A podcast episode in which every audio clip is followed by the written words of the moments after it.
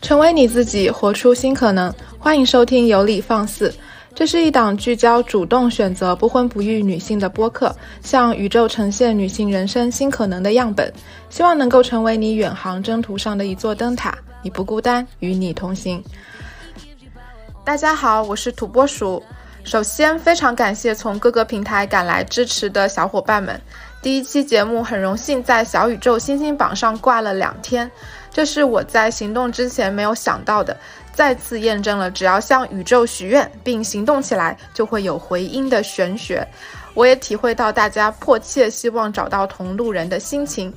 那我们的节目也会保持每周二更新，不会辜负大家的期望。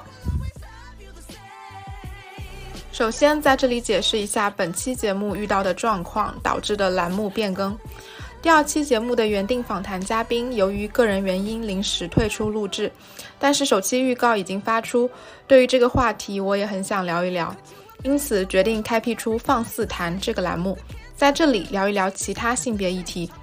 百位不婚系列将在下周二会正常更新，感谢大家的理解和支持。本期主题的争议可能比较大，在这里做一个防杠声明。我们永远鼓励女生做出自主自由的决定，任何概念的提出都不能成为束缚女性行为的理由。在我们讨论女性与美的深度绑定时，我们说的是一个社会现象，而非去针对任何具体的个人。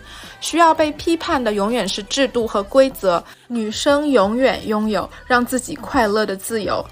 本期的救火嘉宾是同样选择不婚不育的两位女生。但由于本期话题受限，不会在不婚育方面展开讨论。如果跑空的听友们对美意词境话题不感兴趣，也可以期待下周的第二位不婚不育的女性的访谈。再次感谢大家的理解和支持。好的，我们现在先请出本期的嘉宾们，先介绍一下自己吧。谢谢。大家好，我是 C C，我是狮子座的 I S T J，然后我毕业了大半年了，现在是一个策划，就是打工人了。然后我给我自己打两个标签吧，第一个是冷静的疯批机女，就呃，因为我性格是相对来说比较的内向嘛，当然等一下可能大家会觉得我话很多，然后我疯批这一点是就跟。特别是男男性说话的话，可能会直戳痛点，然后攻击力很强，就会导致别人跳脚。但是他跳脚，我不跳。然后第二个是我是个低欲望的养生年轻人，就你们能想象一个年轻人二十多岁的每天晚上十点多就睡觉吗？哦，这仅限工作日啊。然后我恩格尔系数也是极高的，就是没什么物欲吧，除了买吃的之外。就不掉入消费陷阱，这样不买生活的必需品，然后也没有什么感情欲望，这样我是嗯努力向着一个独立、精神独立跟物质独立的一个女性这样去成长的吧。这是我的一个介绍。好，下面的扁扁。嗯，大家好，我是扁扁，今年二十一岁，大三在读，是一个从不后悔读文科的文科生。其实我的介绍就到这里，西西的好丰富，让我突然有点不知所措。嗯，这就是我的自我介绍。嗯，好，欢迎扁扁和西西。首先，我们呃三位其实都是退出婚恋市场的女性，对吧？那我们就还是从婚恋市场的交易规则呃聊起。就其实婚恋市场这个词来说，我个人认为存在隐性和显性的两种解释嘛。如果是隐性的来说，其实就是自由恋爱场域大家的择偶标准。那显性的就是相亲角了。那大家对于婚恋市场有什么样的看法呢？那还是 Cici，你先说看看。嗯，好。相亲角的话，其实我现实生活中我是没遇到过，我是在网络中看到过很多很离谱的一些呃叫相亲简历吧，可以这样说，就是男性投出来的，一般会展示自己优势的地方，说是自己有钱有权，然后呃就是一般就是有钱跟有权了吧，然后希望找的对象是二十到四十岁之间吧，就可能是年纪大一点的男性会写二十到四十岁，但是呃。就我去年校招的一个体验来说，就二十到四十岁这种条件的话，其实他是希望二十岁。就是比如我去找个工作，他写的那个薪资是六 k 到八 k 的话，那肯定就是六 k。就是他们想找一个年轻貌美的，但是好像对于什么教育啊跟经济水平没有太多的希望跟自己匹配、势均力敌的一种。呃，条件开出来吧，我就觉得好像在婚恋市场里面，男性的优势是有钱有权，但是放到女性身上，好像是变成了一种劣势，我就觉得有点疑惑的地方吧。说到婚恋市场，刚好最近我有接触到两件事，第一件事就是今年过年回老家的时候，我的一众堂叔中的一位被安排去了相亲。据我妈妈的描述，他是一个不太高、有点秃顶的男人。但是在他相亲回来之后，告诉我们他没有看上对面的女孩，原因是对面有点胖。这件事让我觉得非遗非常的匪夷所思，就是他没有关心女孩的，嗯，对他的内在，而是只用了一个他有点胖这个原因就。结束了这场相亲，还有第二件事是我前两天跟我的好朋友一起去逛商场，商场里面就摆了一个我们本地相呃婚恋公众号的线下展吧，现场还摆设有这个公众号的二维码，我就玩心大起，拿手机扫了一下，并且点进去看了公众号中发的其他的一些交友信息。有很多身高只有一米七，年龄却有三十以上的男性，希望找二十五岁以下，身高却要一米六五以上，还要身材苗条的女性。很多他们的他们的交友准则中写的都是是女性的身高体重，而女性对于男性的要求则更多的是内在性格。所以我觉得在还有就是。我妈妈最近跟我说，我过年胖了很多，叫我要减肥，不然以后怎么找到男朋友，怎么会有好工作呢？我跟她吵了一架。嗯，结合最近的两件事情，让我感到更匪夷所思。这个世界好像对女性的内在和工作能力，远远低于对他们外表的，嗯嗯嗯审判和兴趣，就是这样。嗯嗯。我觉得扁扁从全方位都总结出女就是这个社会对女性外貌的一种围猎，嗯，就是从我的角度来看，结合两两位的发言，我感觉就是婚恋市场中男女的标准确实是不一样的，而这种不一样反过来造就了婚恋市场。男女外貌的差异，就就是因为男生也这么想，然后进入婚恋市场的女生也这么想，然后就造成了女生在好像说我们现在说看相亲局里面，为什么女生都那么漂亮那么优秀，然后男生都那么矬的情况下，还敢于提出那些 让人匪夷所思的要求，嗯，然后啊，我感觉这个本质上是有条件的爱的建构，因为比如说我们小时候。小时候，可能我们为了得到家长啊、父母的爱，会觉得我成绩好，他们才会爱我。然后长大了以后，就感觉女性是把对爱的追求和美是深度绑定的。就比如说，呃，女性觉得男生不爱自己是因为自己不够漂亮，然后男性可能也会将爱与财富绑定。很多男的会说啊，他不爱我是因为我没钱啊，所以会骂他拜拜金。嗯，然后小时候爸爸妈妈不爱我，是因为我成绩不好，或者我成绩好了才能得到父母的爱，我表现的乖巧才能得到老师的爱之类的。我感觉这些都是一种呃爱的习得，然后从小通过社会的建构，认为我们都需要一定的条件才能得到爱，然后我觉得这种是对爱的一种矮化和简单化。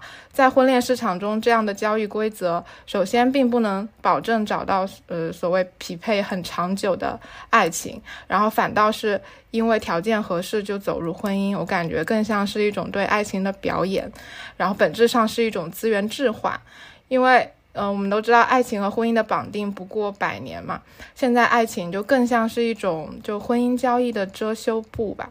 嗯，然后我们再再往下来说，就是嗯，扁扁说到啊，妈妈会对于自己的体型啊，就是就是自己的外貌呀，进行一些评价，甚至说出一些让我们很不舒服的言论。那我们现在就是来讲看看，我们身为女孩在这里长大的过程中，我们什么时候开始对美或者比美有概念？谢谢。我的话，其实我小时候，嗯，就是我毫不谦虚的说啊，我小时候是个长得挺漂亮的小女孩的，然后就会有人会夸我，哎，这个小女孩长得真好看，然后怎样怎样，然后那时候我就开始会很臭美。就会跟别人、跟其他的小女孩比了，然后就会在什么穿裙子啊，然后什么扎头发呀上面就很喜欢去研究这一个。然后因为以前大学之前吧，也是读书比较紧张，然后上了大学之后，就大一这段时间吧，就真的很臭美。就那时候会被有一种观念叫什么“大学是个整容所”，我那时候真的是被洗脑了。然后我在我高中毕业的时候，因为高三的时候，嗯，压力大嘛，就稍微有一点胖。然后就高中毕业之后，我就开始减肥。然后到我大一第一个学期结束，我我是真的挺瘦的那个时候，我感觉。然后再到后来，呃，审美发现一种变化吧。就之前是觉得瘦好看，然后到后来，呃，觉得健美，然后有线条感好看。但我觉得我掉入了另外一个美的一个误区吧，就那时候就会有一种思想，我今天不运动的话，我的线条就会没有，然后我就没有线条，我就会变得不好看，然后就掉入另外一种怪圈，就从一个极端到另外一个极端吧。然后后来到了大二上网课的时候嘛，因为早上洗把脸就能上课了，就觉得。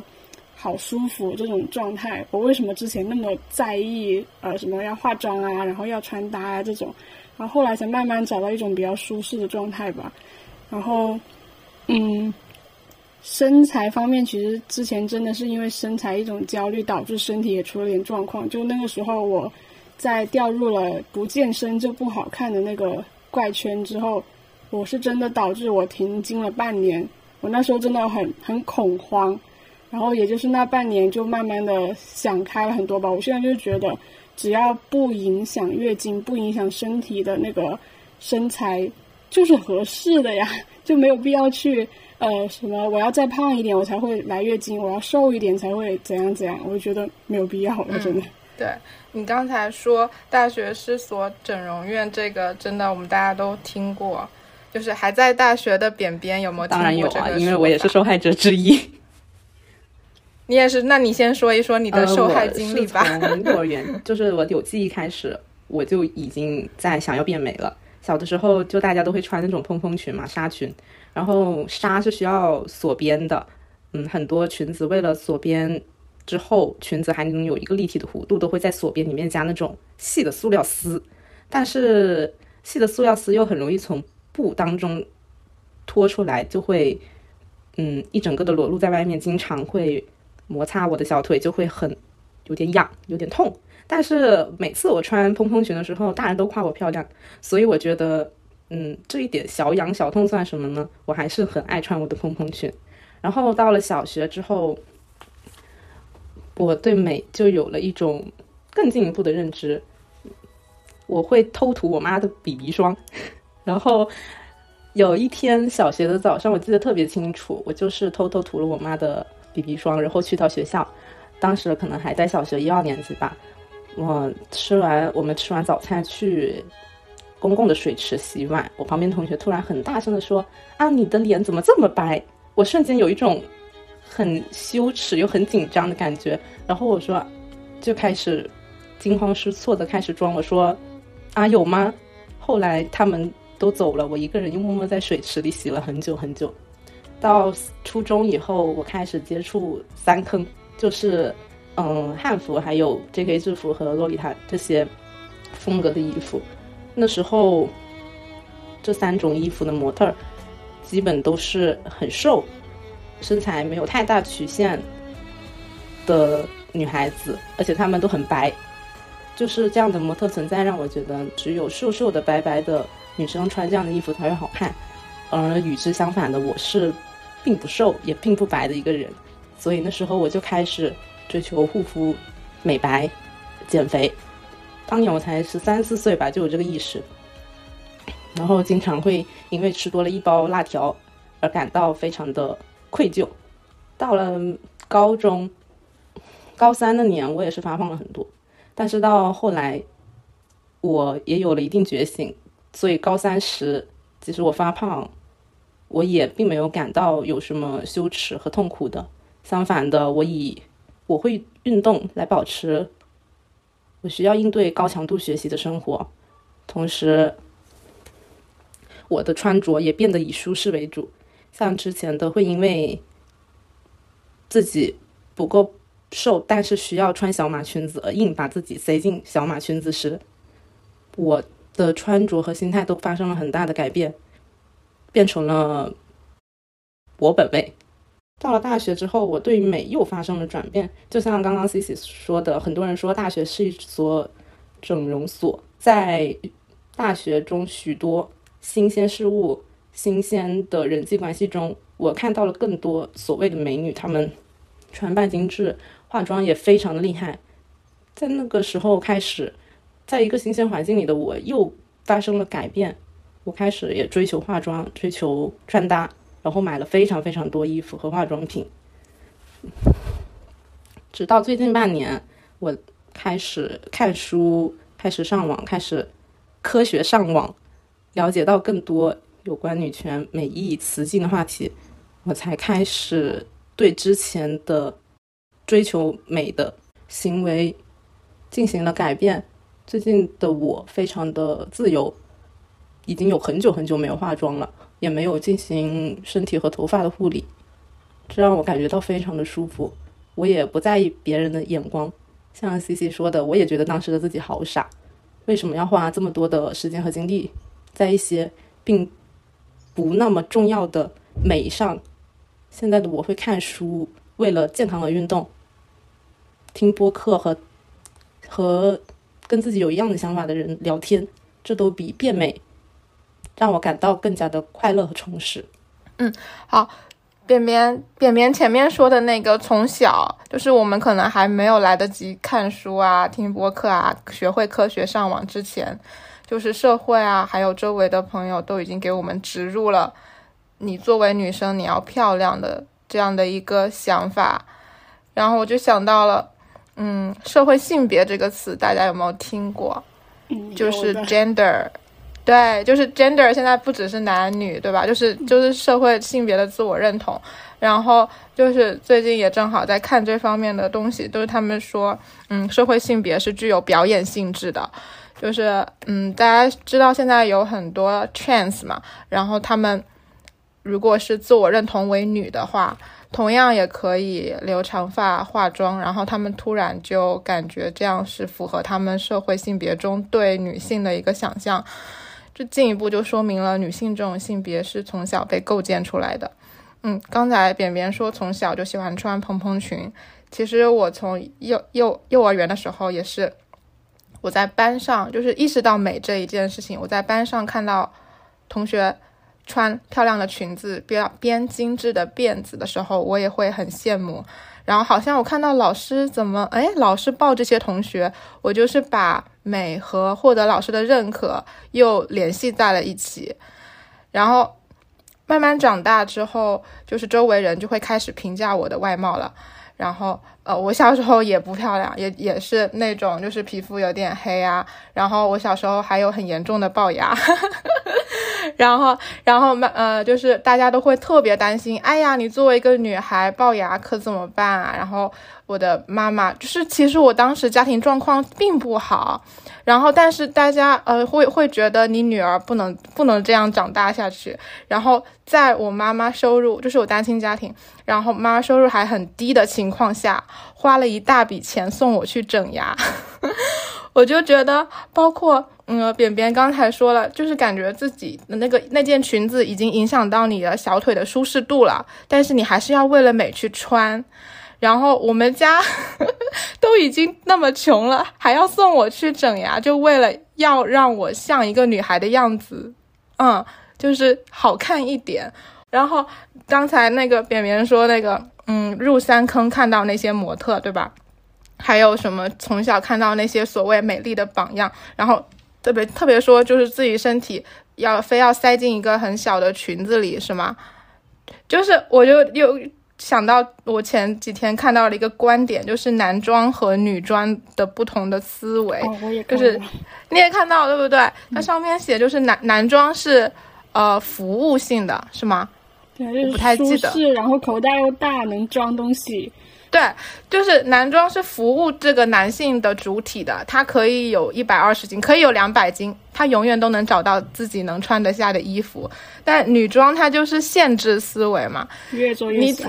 你自己看那些某某品某品牌某 B 开头的品牌，嗯嗯嗯，都快要都快要是童装了。我然后这很明显就是就是说为什么是限制思维。就是呃，变成了我们女性的人体去服务这些衣服，而不是这些衣服反过来来服务我们。所以，所以啊，所以我就觉得，就是对美对于女性来说，无论是比如说像 C C 说，我小时候呃，C C 说小时候是一个比较漂亮的，就是小女孩，人人人见人夸。然后我和扁扁可能就是就是相貌上可能没有符合社会主流标准的。无论是对于我们来说，还是对 C C 来说，都是一种。枷锁，嗯，我是这么觉得的。就我感觉，这个美丽的枷锁，刚刚土拨鼠讲到的衣服吧，我就有时候也会看到有些女孩说，呃，很喜欢一个衣服，但是她穿不进，她买回来什么，呃，减肥了多少斤之后穿上衣服，觉得衣服都变好看了。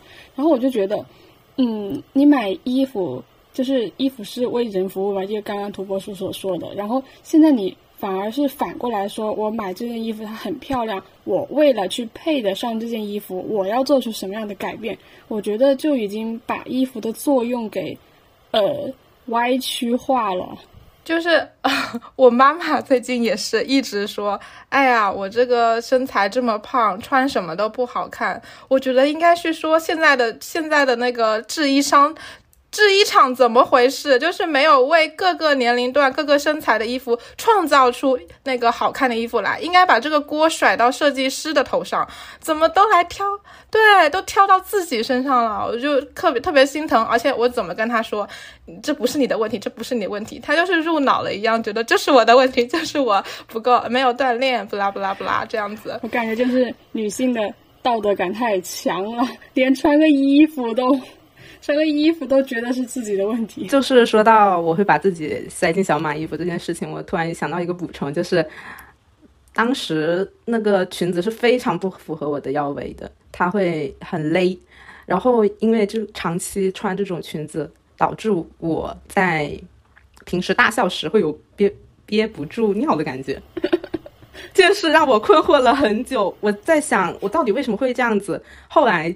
我看到了有关于束腰的概念，就是说它会压迫你的呃内脏，嗯，盆底肌什么的，就会让你憋不住尿。然后后来在我再也没有穿那么小的裙子之后，我就恢复正常了。天呐，我也是第一次听这种说法。我也是第一次听啊！我我是有那个，就是比如说把腰勒出一条一条一道痕的那种呃经历，但是哇，这种程度我觉得哦太不容易了，女人。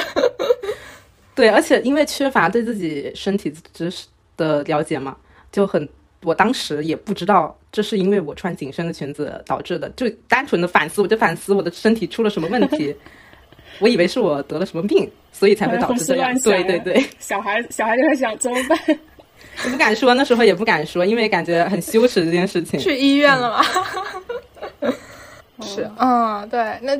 今天扁扁能够勇敢的分享出来，我觉得也非常了不起。嗯，然后其实为了美，然后对我们女性身上出现各种各样的问题，真的进医院的也不在少数。对，嗯。然后小时候的话，再说回来，其实我从初中开始，不知道大家都是从几岁开始有减肥的意识的？成年之后吧，我应该是四年级还是五年级？因为对当年因为我爸妈的工作原因，我就从之前的一个小学换到了后来的小学。就在那一年里面，我身高没有在变化，但是我的体重一直在疯狂上升。但是其实在我还只有七十斤的时候，我妈妈就已经说我胖了。然后到后来飙升了几十斤，她更加肆无忌惮的开始说我应该减肥呀，说我胖啊，怎么样怎么得得了啊，怎么怎么样的，好像我要是不瘦下来，我的世界就要毁灭了一样。所以说，从我四五年级那会儿，应该是十岁左右吧，到我现在已经二十一岁了，我妈妈依旧在告诉我你应该减肥，所以我被这个观念一直灌输了十多年。这我跟减肥，甚至我妈妈本人。她现在已经四十多岁，接近接近五十岁了，她还有在保持，就是刻意的说想要去减肥啊，少吃。我就觉得这件这是一件很悲哀的事情，就是明明我们都是很正常的身材、很健康的身体，非要去对，非要去为了这个社会中对女性的审美而一直的去嗯改变自己的生活，改变自己的身体，好像我们的身体都已经不由我们自己控制了。嗯。扁扁说到了这个，其实呃，你的全部的，就是叙述中一直有一个影子，一直有一个阴影在你的身边、耳边环绕，对，就是你的妈妈，对吧？就是呃，在我说妈妈之前，我想先问一下爸爸的态度。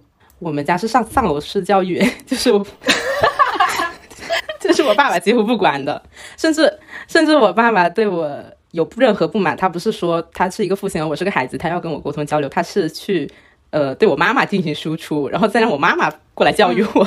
嗯，好，我这边要再抨击一下这个消失的男性，然后，嗯，然后就知道躲在背后做好人，然后让骂所有的火力都让妈妈来集中输出。嗯嗯嗯。然后再说一下，就是家长的这个角色，正好我最近就是在某书上也发笔记思考了这个问题。就是呃，我的所有的，我妈妈也是呃，其实已经五十多岁了，她的姐妹也差差差不多在四五十岁的这个阶段。然后他们大他们大家来我们家做客的时候，第一反应也是评价，互相评价对方的，就是胖瘦，对身材，然后导致我妈呢，就是在自己本身已经很焦虑的情况下，还要不停的。向来的客人就是开玩笑说，对啊，都胖了呢，然后不拉不拉不拉说一堆，但其实这个都跟扁扁的感受是一样的，就是周围的人在不停的跟你强化，你必须要瘦才好看，你必须要好看才获得认可，所以我就特别讨厌这种，就是无论是夸赞啊还是寒暄的方式，围绕着身材，全都围绕你的外貌。你说我本来没这想法。被你这个长长时间高频率的输出，我也要开始怀疑一下自己了。特别是小朋友，就是我有一个嗯小妹妹，她大概九岁嘛，然后她的妈妈就是也是带她来我们家的时候，我也是非常震惊，对着一个小女孩说出：“哎呀，你肚子这么大，哎呀，你这么胖，以后可没人要。”就是对着一个。就是这么小的小朋友已经开始这种长时间的输出，不知道扁扁有没有感同身受？就九岁，差不多三四年级的时候已经开始有的，嗯，对对对对对，就是我那会儿，而且我看起来是一个很正常的小女孩，好不好？也没有说不健康到需要从健康角度去让她赶紧减肥，而是从一个非常单一的美的标准上出发，然后去对她进行这种焦虑的灌输，感觉是焦虑的预灌输。她以后如果。不像扁扁这样热爱学习和思考的话，可能会走向另一个真正的另一个极端。嗯，所以啊，我自己的话是从初中开始就有这种减肥的意识了。从小我就是我是属于梨形身材，然后从小就很嫌弃自己腿粗，然后也有家长小时候有自卑过，对，有自卑过，就是有有有被说过大象腿，然后也。我从小的自我认知就是我是个大胖子，我特别特别胖。但是我直到最近长大回去看初中的录像，我说的是我吧？那就是就几乎变变成一个猴子了。我在那边说，我我从小自我认知是怎么回事？所以我就感觉这种认知和这种理解都是被建构的，而且关于大象腿这件事情，通过学习和研究，我就发现了。年轻女性的健康身材，百分之九十都是梨形身材，就是出于那个呃女性的生育需求啊，骨盆就是会大一点嘛，对吧？然后就是大腿粗，其实是一种女性健康的一种体现，对。而现在的筷子腿是谁的审美呢？是迎合谁的审美呢？男男性的哪方面的想象呢？我就我这边为了审核，我就不多说了。我就觉得现在就觉得特别恶心。我就是为了一个当时都没有呃，就是很明确认知的一种社会认知和社会审美。然后从初中开始，我就开始不怎么吃饭。中午的时候，我就 呃，当时还就是呃，当时不是还谈恋爱，然后就是为了达成就是别人心中的那种形象，然后就是在自己。正需要长身体的时候，没有很认真的吃饭，嗯，然后减肥从此就成了我人生钉子户一样的存在。直到去年，就是二二年，我开始健身之前，我的每一个假期回到呃家里都是不吃白米饭的。就之前已经很长时间没有吃过白米饭了，因为不是听说呃白米饭就是会容易对容对增碳，然后一直都吃那个低 GI 的那个粗粮嘛。我然然后我开始健身之后，跟 C C 也是一样的，我也是觉得，原来白米饭 这么好吃，而且对增肌效果这么好。然后我二二年就狂吃白米饭，一直去添饭那种。我也超喜欢，好幸福啊！不减肥的人生好幸福啊。那 C C 就是说，就是开始健身以后，就是就是进入另一个极端，觉得一天自己不锻炼就很难过。然后就我我我去年也是经历了这个阶段，就是我就是这个阳，就是最近的这个。疫情不是开放之后嘛，我也是非常慌张，不敢去健身房，又不想停下健身。但是现在彻底倒下了之后，我也和解了，已经两个月没锻炼，也没有很可怕。嗯，然后我想说，就是一开始我是为了增肌，就是想要得，就是像小红书里面那种。很很强壮的那种身材啊，健美的身材。对，哎，蜜桃臀啊，就是很很粗壮的那种手臂啊，我就超级喜欢。我之前也是，啊，是吧？然后，但是，但是，嗯，呃，我发现我就是单纯的为了这个肌肉形状去健身，就是跟 C C 说的一样，和单纯为了瘦去健身没有本质的区别嘛。我后来找到了一个突破口，就是。呃，我只是去为了享受那个过程，因为其实举铁啊，包括你运动啊，就算是有氧的过程，分泌多巴胺。对啊，好幸福啊！就是包括我以前呃跑步的时候，我跑一个小时、半个小时，我就觉得简直就是一种精神上的 SPA。就是我哪怕达不到那样的身材的结果，我去撸铁，然后在撸铁的过程中看到肌肉动，就是有些动作你能看到自己的肌肌肉在就是。那个轨迹的运动啊，我就那个本身就让我很享受。然后，如果我把这种过程当成我的目的，那么达成结果只是这个过程的就副副结果而已。但是我如果只是单纯为了说我今天要去感受运动的快乐而去运动，我可以立马得到一个结果，相当于立马得到一个正反馈。然后身因为身材，它那种肌肉身材比瘦更难了。然后可就啊，就是他可能要两年三年的一个长期主义的心态才能去达到。如果就是像很多人都说是呃一个月三三个月减脂是很正常的嘛，三个月的时间其实非常短。嗯，所以对增肌的话，两年三年的。就是程度就是不奇怪，所以所以后来我就现在就是觉得要以过程为为目的，然后就不会说再陷入另一个审另一种审美的极端。因为其实我们今天在讨论的，其实，在抨击的是审美的单一性。然后然后其实从扁扁到我这边，到我妈妈那边，到扁扁自己的妈妈这边，就我现在想先说一下那个这几个社会事件嘛，比如说最今今年的那个春晚主持人。大家有看那个热搜哦？有看，说什么不国泰民安怎样怎样，然后说什么太太尖了脸啊，怎样比不上之前的女主持。但是为什么不说男主持？而且男主持还出错了耶！我是我是没有看，我就光看那个新闻，我就觉得嗯，就是也是意料之中吧，就是就是在有男有女的场合中，被评判外貌的永远都是火力攻击点，永远都是女性，对吧？就 包括我自大家自己的生活中有没有这样的体会？比如说，呃，我不是在读研嘛，会去参加一些学术会议，现在都是线上的那种视频会议嘛。前两年疫情，然后学术会议中。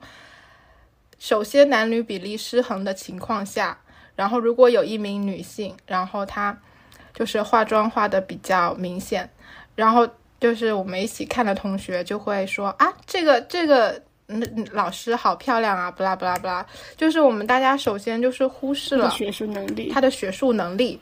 对，就哪怕都在我主持人，哪怕还要看看脸嘛。你你评价，你就评价吧，且且还过得去。都在一个学术会议了，女性还是逃不过，因为她有一个浓妆的，还有一个素颜的，就是素颜的啊啊呃那个什么素颜的学就是学者，然后还要拿来互相比较，在美貌方面，既然有两个女的站在那里就要开始比，就我我真的不理解为什么啊就。就就就是一种，就是就是大家所说的雌竞嘛，对吧？嗯，大家有没有遇到过什么雌竞的事件呢？有太多了。就我们，呃，我们公司就午饭的时候，一般是男同事他们会坐在一起吃嘛。我经常听他们聊一些话题，都是关于什么婚恋，然后有像二十多一些年轻的单身男同事嘛，然后那些已婚的男同事就会，呃，说什么呃，你们想。就是找怎样的老婆，怎样的对象，怎样怎样。然后有一天，我听到有个词“贤惠”，我听到这个词的时候，我生理生理反应就是非常的不舒服。我感觉这个词，就他们男人可能觉得是在夸赞，但是在我听来，就是他的意思说你便宜又好用。我好讨厌这个词。你你可以夸我能干，会的技能多，你不要说我贤惠好不好？不要不要骂人呐。对对。对我上期有说过，现在贤惠是一种侮辱，望广大男性周知，是一种巨大的侮辱。嗯，扁扁有没有遇到过什么？嗯，雌竞事件？我想想啊，就是一下子突然想不起来。但是我之前对一个现象特别反感，就是去年每年夏天到了，就会有一堆人开始宣传夏天的较量。对对对，然后我就特别讨厌这个词，就好像大家。夏天穿成什么样子都是为了跟同类比美一样，对，就是一个大型竞技场，嗯。然后我就非常讨厌这个说法嘛。然后我之前也在微博发过一篇抨击这个事情。我是觉得，嗯，如果把女生都比作花的话，那只有凝视她的人才会觉得花在争奇斗艳，为了讨好我们这些旁观者。但是花本身并没有这个想法，而且呢，花可以欣赏别的花。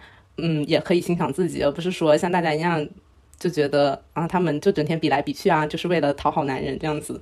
嗯，对，所以我觉得就是雌竞的本质就是把男性凝视当做天花板，把男性的认可当成天花板嘛。无论是这句话，就是雌竞的这种类似的发言是从女人嘴中口说出，还是男人嘴中说出，他们都是从男性凝视的角度来就是说的。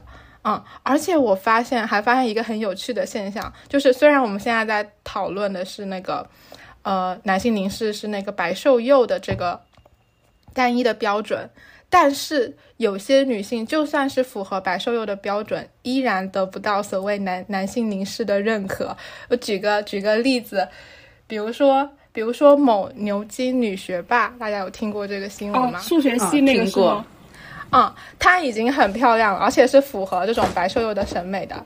但是就是因为她是个学霸，而且还是牛津学霸，你 对，然后就她就会受到质疑甚至羞辱，然后还需要 天哪，一个牛津学霸。证明自己是真的在那个学校的，对，还需要做题来给你证明说，哎，我是真的。哦，我真的是觉得这种美，它需要是不不仅是需要是白瘦幼本身已经很很没有攻击性了，它还需要你这个人也没有攻击性，不会影响到他们的自尊。嗯，还还有还有还有那个王冰冰啊，王冰冰已经白瘦幼了，气真的，然后就要就真的被造黄谣，对，要遭到荡妇羞辱，就是还还有还有再一个例子是谷爱凌啊，我的偶像谷爱凌，就是、嗯我也喜欢她。对她可能不是白瘦幼的标准，但是她也很美，也很强。但是就是因为自己斯坦福绩点满分说出来，又要被质疑。那个我也看到又来考考。你了。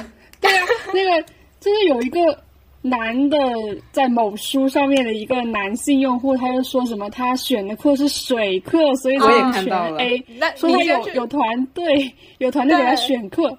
我真的我不理解，对。人家斯坦福的水课能水到哪里去啊？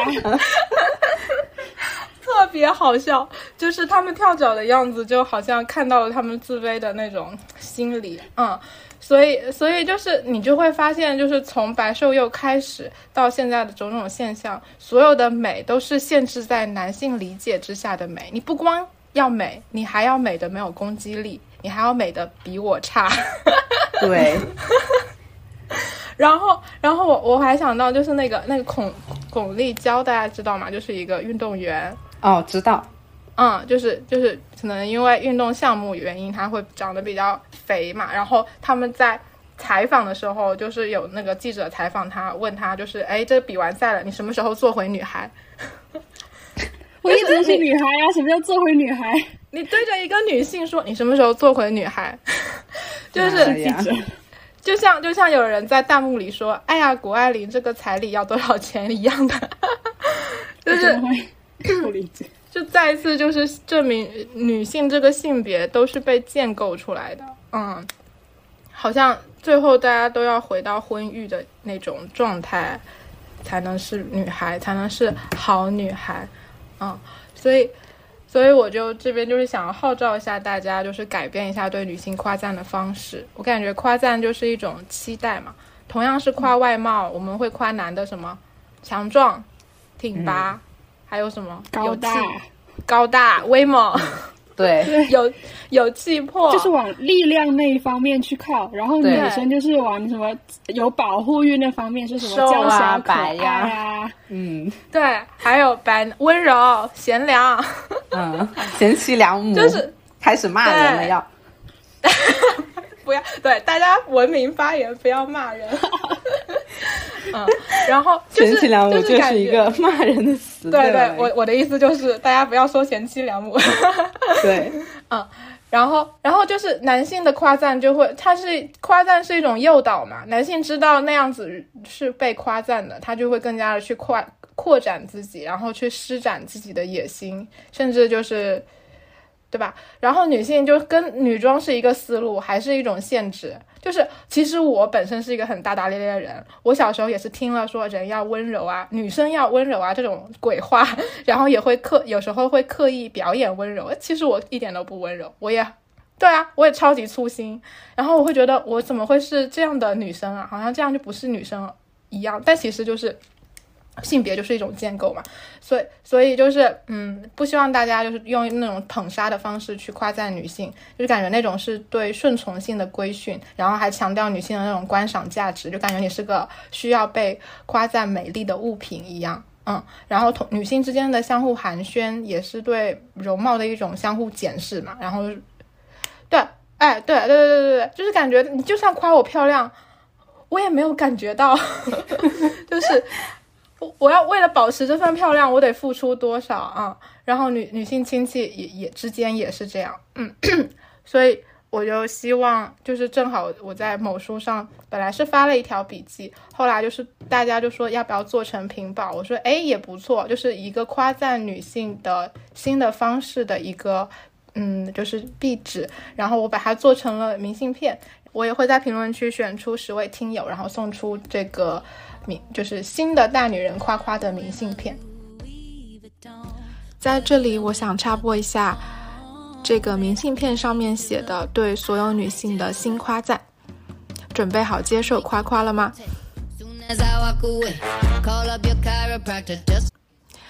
你看起来像干大事的人，你好有女人味啊，好聪明，好勇敢，好有自己的想法，你好强壮，好有力量感，你看起来好会读书啊，以后肯定能考上九八五。你看起来好真诚，你的眼神好坚定啊，你看起来很有智慧，你好像事业有成的大女人，感觉你很自由，你好勇敢，好坚韧啊！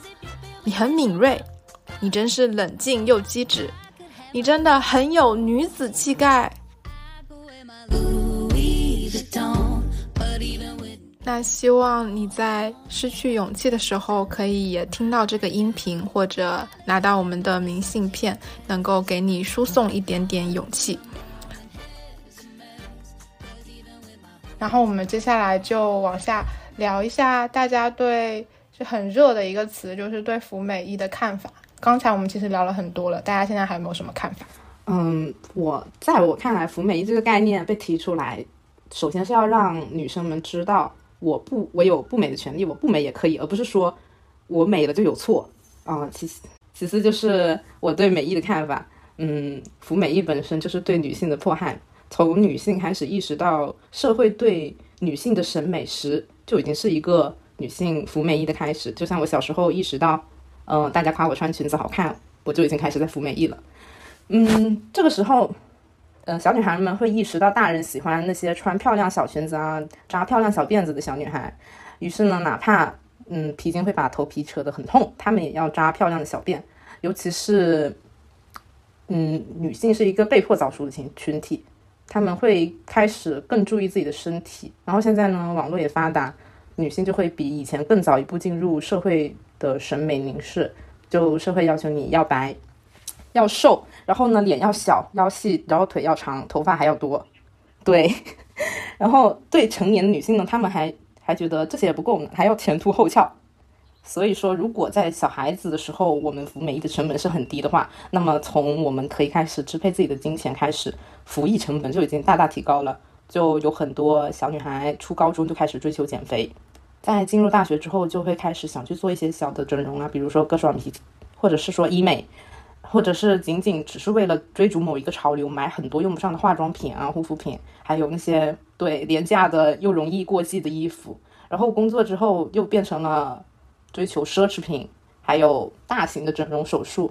嗯，在这个时候呢，服美役的成本已经变成了我们自己的身心健康和金钱。像普通女性面对生产焦虑、外卖外貌焦虑的时间，比面对生存焦虑和学业焦虑还有职场焦虑的时间多。太多了，然后在外貌上付出的金钱还有努力和时间就更不用说。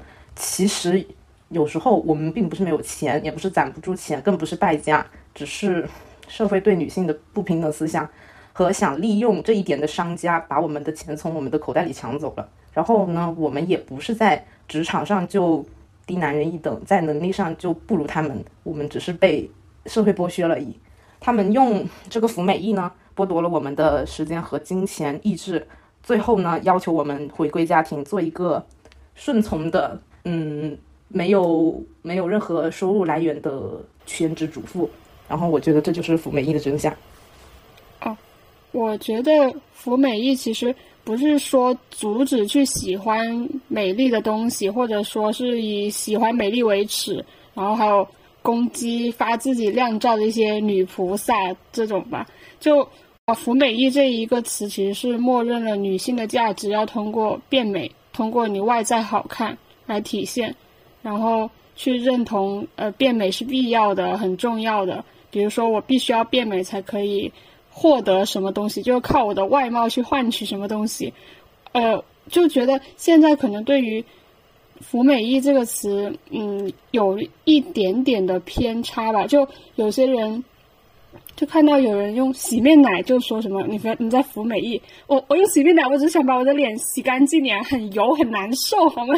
为什么我用个洗面奶就是服美役？然后我梳一下头就说在服美役，我梳一下头，我就是想让我的头发顺一点，不要打结难受，就就把就把一点很平常的事情就说，哎，你是在服美役，然后有人。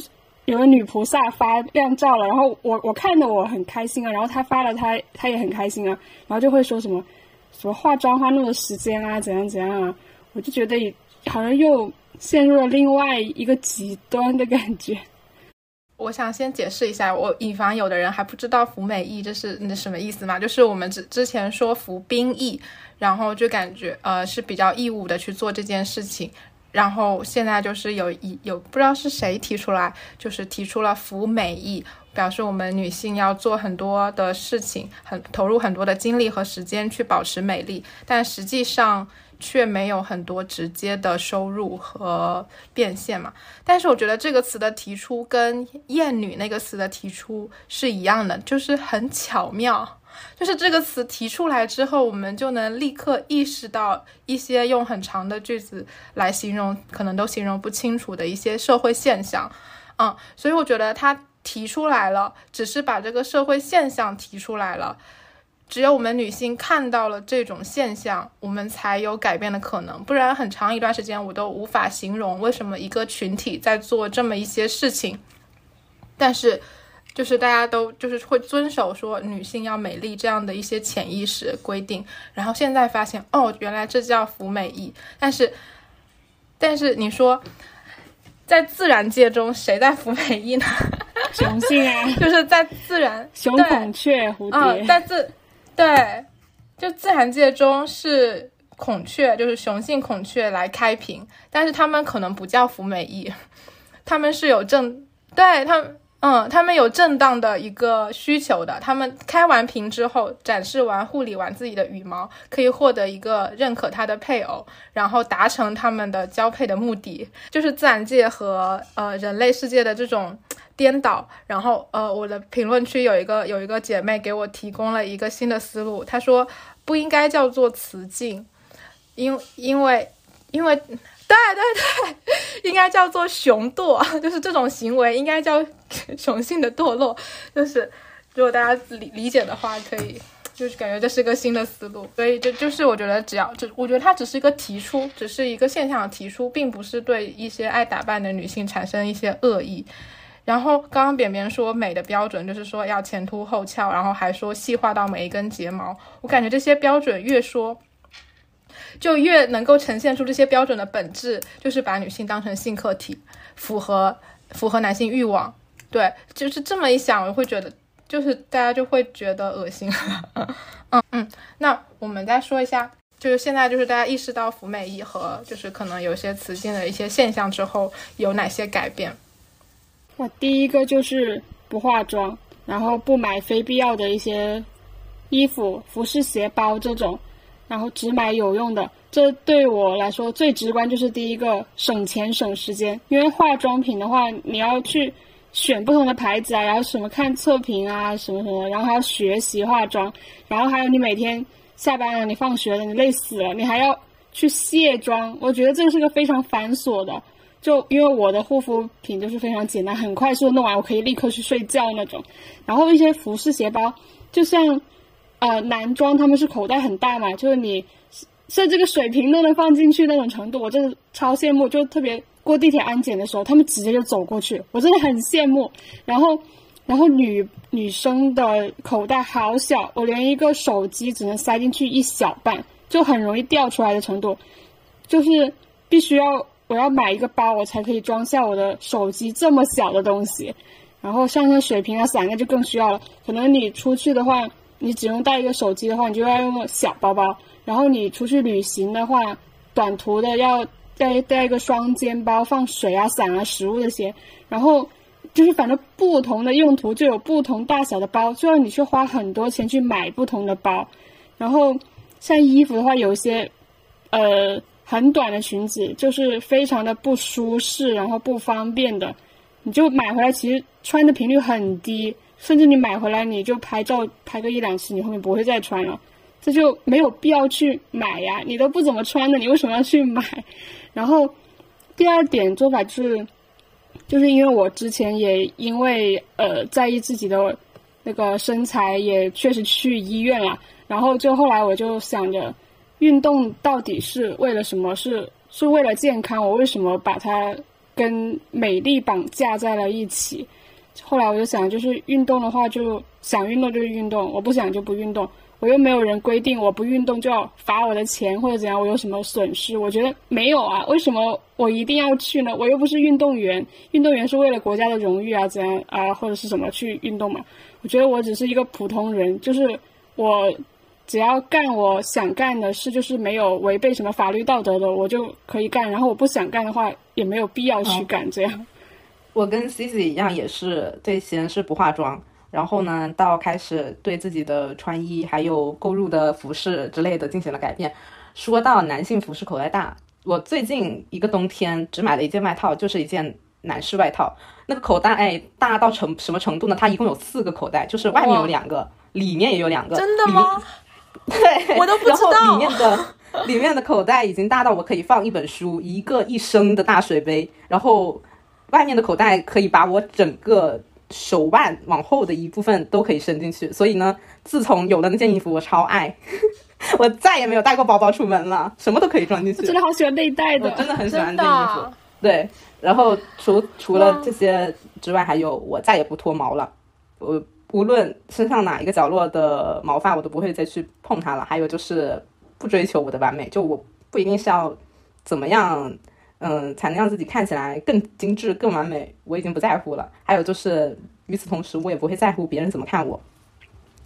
嗯，除此之外，还有我也不再减肥，不再美白，不做美甲，也不穿高跟鞋。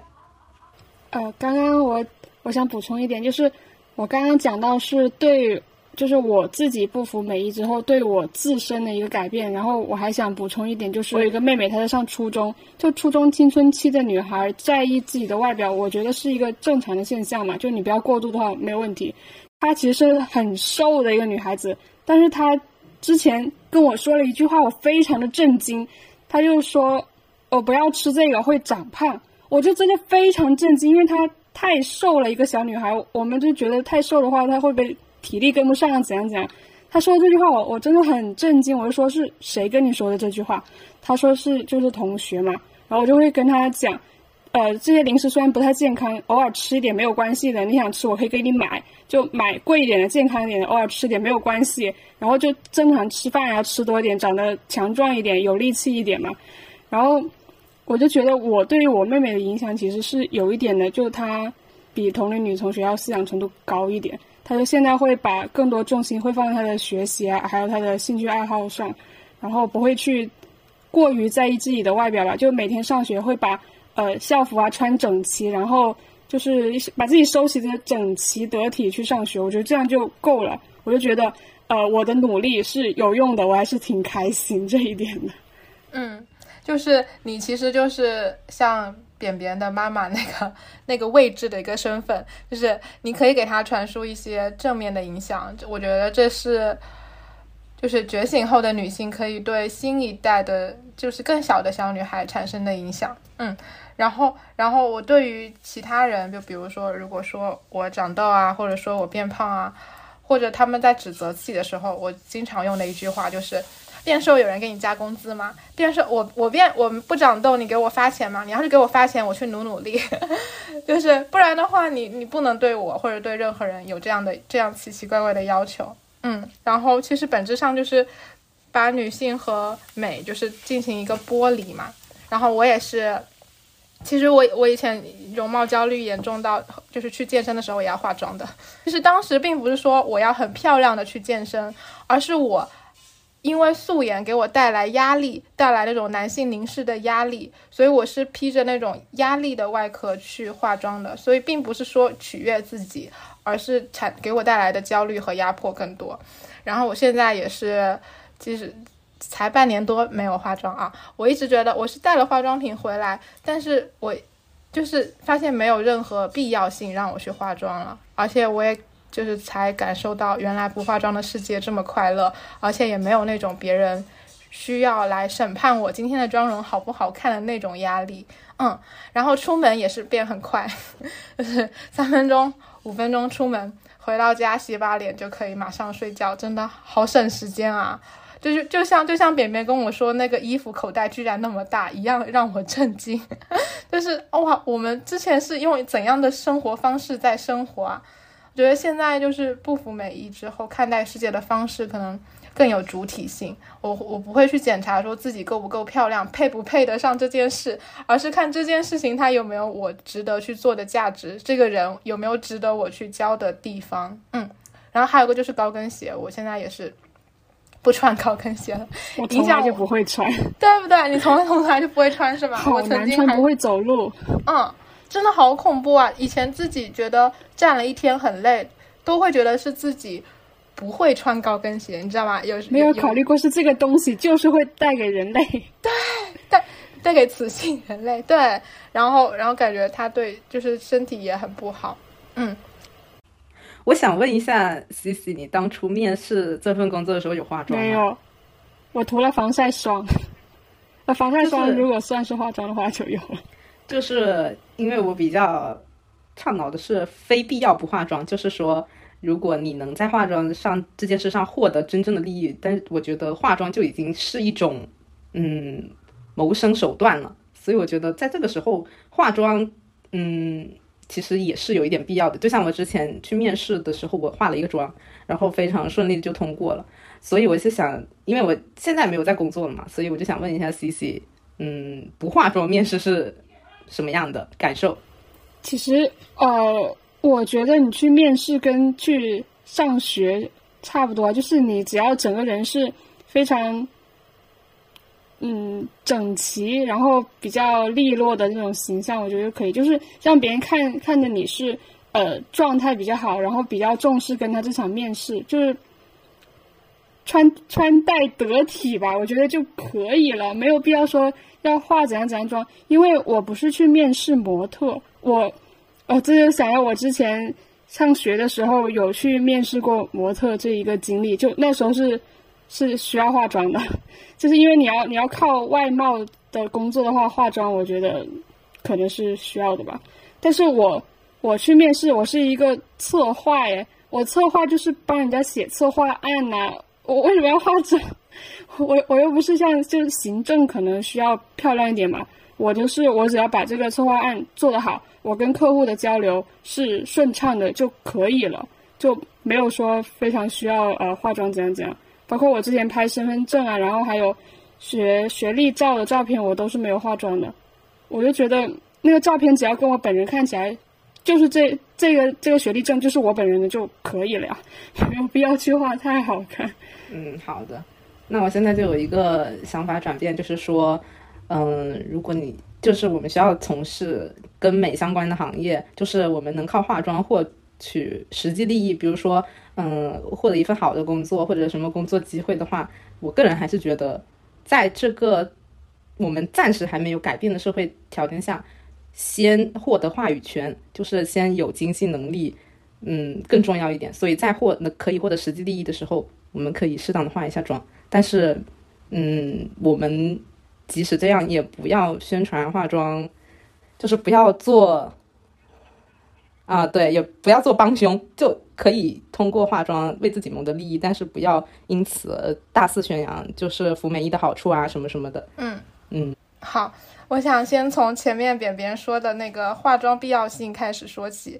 就是你有没有想过，你那次顺面试的顺利，不是一 不仅仅是因为你化了一个漂亮的妆，你为什么不从对不从自己的能力和资质去考虑自己面试顺利的程度，而落脚点放在美美丽呢？我觉得这一点正好是跟现在社会现象，比如说很多人爬到高层的女性，她们会反过来，因为她们可能比较漂亮啊，或者化妆容比较精致，反过来会因为这个来说，哎呀，你肯定是靠脸啊，哎呀，你肯定是靠男人之类的，然后污名化他们。其实这一路。包括那个主持春晚女主持人，她们背后的努力和能力，就是因为在外貌这一层呃面纱之下，反反而被选择性的忽视了。就是就是正是因为这一点，我们才要去呃就是反对这样的一个现象，就是要去强化突出女性的能力。然后再说呃那个嗯外人看起来是靠外貌的。就是这样的一些职业，认为说啊，那还是要化个妆，嗯，没错。但是他们化妆和他们的容貌绝对不是他们事业取得成功的唯一要素。就是那哪怕你直播吧，直播的美女不要太多吧，那他们也要靠自己的一些运营思维啊，还有背后的一些团队策划啊，就是仅仅靠美貌能够获得的红利。或者说，仅仅靠美貌，或者说金融精致的妆容可以得到的，就是变现的东西的那个职业，大家应该都知道。那种与其说是利益，不如说是更加赤裸裸的剥削。不知道大家怎么看这一点？我就是一直认为，女性的外就是外貌这一点是没有办法直接变现的，或者说是有很大的变现风险的。呃，边边，呃，我来解释一下我那个面试的事。呃，你让我想想为什么会面试会通过，我为什么不想一想是自己的能力问题？是因为我当时面试的是一个非常毫无技术含量的工作，就是一个前台。我是唯一一个去面试，然后呢，就是同时加上这个技术含量很低嘛，所以说他们也没有问我关于我能力的任何问题，就是只是让我啊填了个简历表就没了，就通知通过了。然后我为什么会觉得是因为我那天化了妆才能通过？有这个。想法就是因为第二天我没化妆，我就直接去上班了。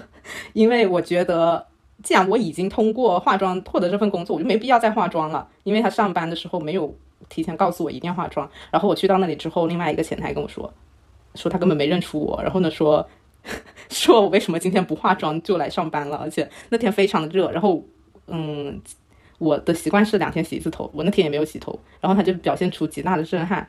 然后。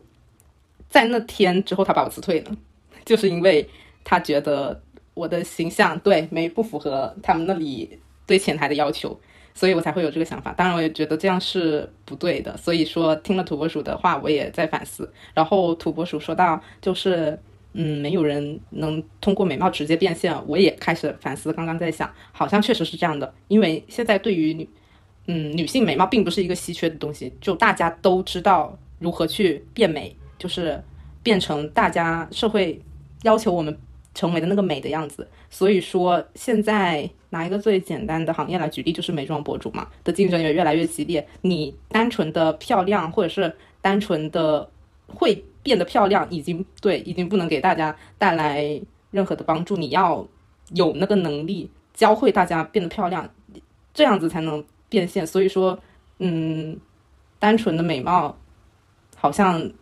在我的思考之后，也不是可以直接变现的途径。呃，感谢土拨鼠给我的带来的新思考。其其实我你刚才在说你第一份工作的时候，我就特别想问，所以你不化妆，他辞退你了吗？没想到你后面真的说他辞退你了。我觉得有问题的是这家公司，而不是你，你不对，是那家公司不对。嗯，或者或者直接一点说，应该是整个社会氛围不对。就是前台这个职业，它为什么就是只招女性？然后女性的那个作用跟一个花瓶的作用其实差别不大。就是在这种行业里面，将女性的容貌列为就是职业必备的要求，这个是整个社会的错，而不是你的错啊。或者说这家公司它可能也是遵守了这样的一个社会规则，这更是我们想要想要反对女性与美深度绑定的这个原因之一。我自己在做 presentation 的时候，我的我的老师，呃，就是会说我们班有男有女，然后会说女同学在做这个 pre 的时候为什么没有化妆，然后我当时就当场怼了他，我说女女人平女人想化妆就化妆，不想化妆就不化妆，然后他就跟我说现在的很多职场职场要求就是要求女性化妆，我现在承认这一点，包括扁扁的这个就是案例，就是面试官要求前台必须带妆。我承认这种现象存在，但不代表我认可这种社会现象，因为他不会要求男前台也化妆，对吧？也不会要求去做 pre 的男同学也给我画一个大红唇，给我画一个精致的妆容，没有这样的要求，我就不认可这样的规定。然后我也会敢于去，比如说这个职业，那我不干了，什么破前台不干了，是还他就一个人，就一个人面试，你把你稀罕的。然后我感觉可能，嗯，化妆带来的好处的话，一定要说的话，可能是你原本会觉得不自信，你化完妆之后，你自己心身体感觉上感觉自己更自信了。然后这样的自信的气场给你带来了一些好处，我永远相信是这个自信的气场给你带来的更多的收获，让你更加的勇敢去尝试，而不是化妆这件事情。嗯。然后，因为我看过很多已经很美丽的女孩，然后还在很焦虑、很不安、很自信、很不自信、很自我矮化。啊，好，那我们就，哎，现在又快两个小时了，嗯，让我们最后最后大家有没有什么想要对女孩们说的说的话？对，嗯，就是我想教大家一个最基本的方法，就是怎么样才能让自己心安理得的少服美意？就是很多人无法做到一步到位嘛。大家可以先从这个小方法开始尝试起。就是我在之前会每次都思考一下，如果全世界只有我一个人，那我还会这样这样做或者需要这个东西吗？嗯，就比如全世界只剩我，那我肯定也不需要脱毛了，因为没有人会看我呀。然后，但是呢，在我买一些嗯。运动服装的时候，我也会这么想，这是不是我又掉入了消费陷阱？又是为了服美意才会买这些衣服？然后我想了想说，就算世界上只有我一个人，我也需要这些衣服来保护我的身体，在我运动的时候。还有就是我们要有审美的多样性，和允许自己有不美的自由。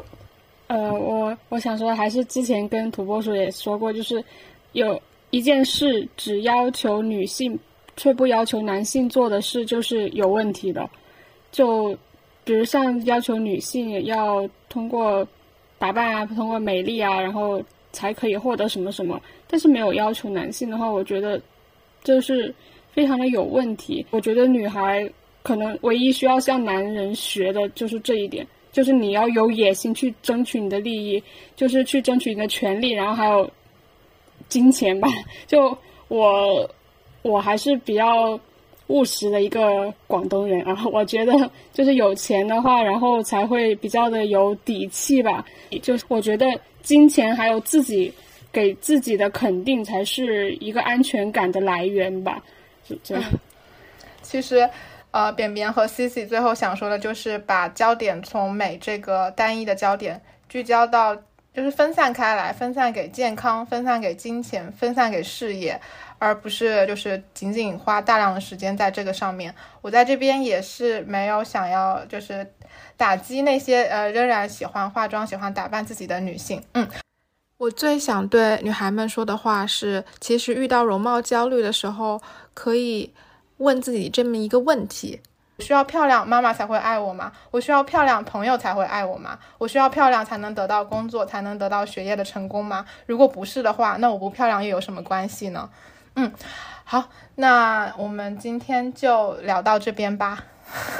我想补充一句话，你说，就是就是刚刚土拨鼠所说的，不不要打击那些就是呃喜欢把自己弄得漂亮一点的女孩吧。我想说，请这些女菩萨能不能？打扮漂亮，多发点照片出来，让我看一下。我们支持女菩萨。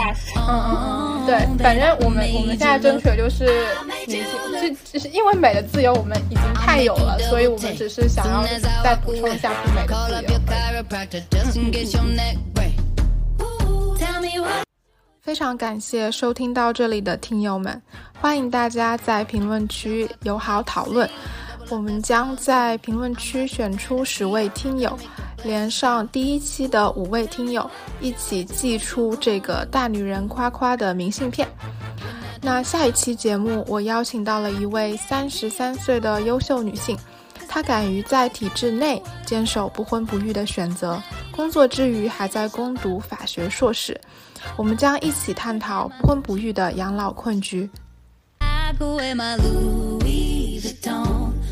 关于嘉宾年龄的问题，我想做一个补充说明：年龄并不等同于心智。我不希望因为年龄就否定他们表达的价值。今天年轻的声音就是我们未来的一种可能。十年后，他们也会成为三十岁、四十岁的女性。